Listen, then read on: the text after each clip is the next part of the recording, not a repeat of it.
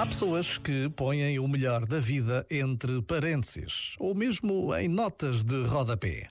São aquelas pessoas que insistem em dizer coisas como: se eu pudesse, se eu fosse mais novo, se eu fosse mais forte, se eu fosse mais rico, mais experiente, etc.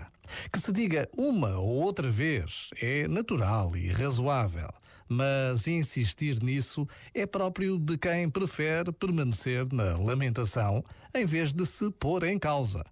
O segredo está em arregaçar as mangas e assumir a responsabilidade perante a vida. Os frutos não tardarão a aparecer. Já agora, vale a pena pensar nisto. Este momento está disponível em podcast no site e na app.